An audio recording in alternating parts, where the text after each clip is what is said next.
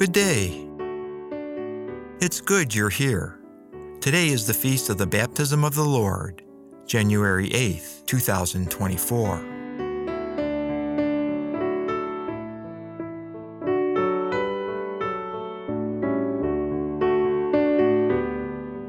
Oftentimes, a pilgrim traveling to the Holy Land will be taken to the spot where John the Baptist was said to have baptized Jesus. But is that an accurate location? Not even our tour guides necessarily agree. All four evangelists note that Jesus was baptized in the Jordan River, and John even narrows the area to Bethany beyond the Jordan. Mark and Matthew's description of the event has led to a tradition that the baptism occurred at a spot near the river, just east of Jericho. Even then, no one knows if the baptism took place near the east or the west bank of the river adding to the difficulty of determining the exact place of Jesus' baptism, the Jordan River itself has altered course over the past 2,000 years. To meet Israel's and Jordan's growing need for water, the river has also gotten smaller in modern times. In May 2012, a site close to the border between Israel and Jordan was reopened to pilgrims as the place where Jesus was baptized. It had been closed to tourists because the location is only 330 feet across the river from Jordan and because of the danger of landmines that may have been left by terrorists. Three popes have visited the eastern bank of the Jordan River St. Pope John Paul II in March 2000, Pope Benedict XVI in May 2009, and Pope Francis in May 2014.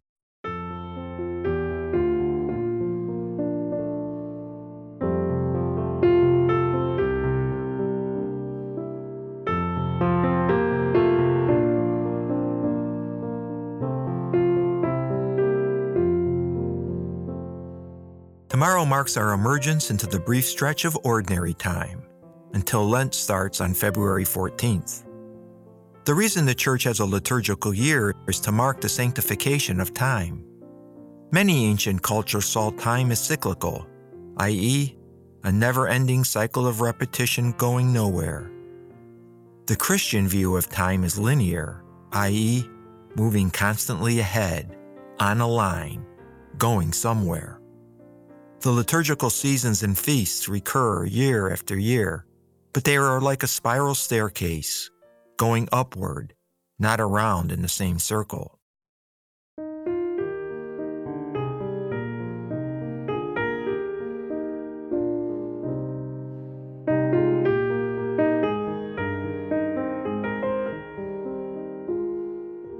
At times in our lives, we may feel like we're trapped in a cycle we make resolutions, break resolutions, make resolutions.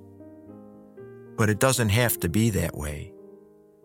We may not be able to break out of it on our own, but the Lord helps us do what we can't do on our own. It's called God's grace. For the past 37 days, we've experienced prayer for six minutes a day. There's no reason why we can't continue doing this. Consider taking your Bible and beginning with Luke chapter 4 verse 14, just after the baptism and temptation of Jesus. Spending 6 minutes mulling over a few verses each day. They are graced words, and the Lord speaks to us personally through them. As we emerge from the Christmas season to the rest of the year of grace 2024, may we stay close to the Lord asking Him to lead us on the path He calls us to walk.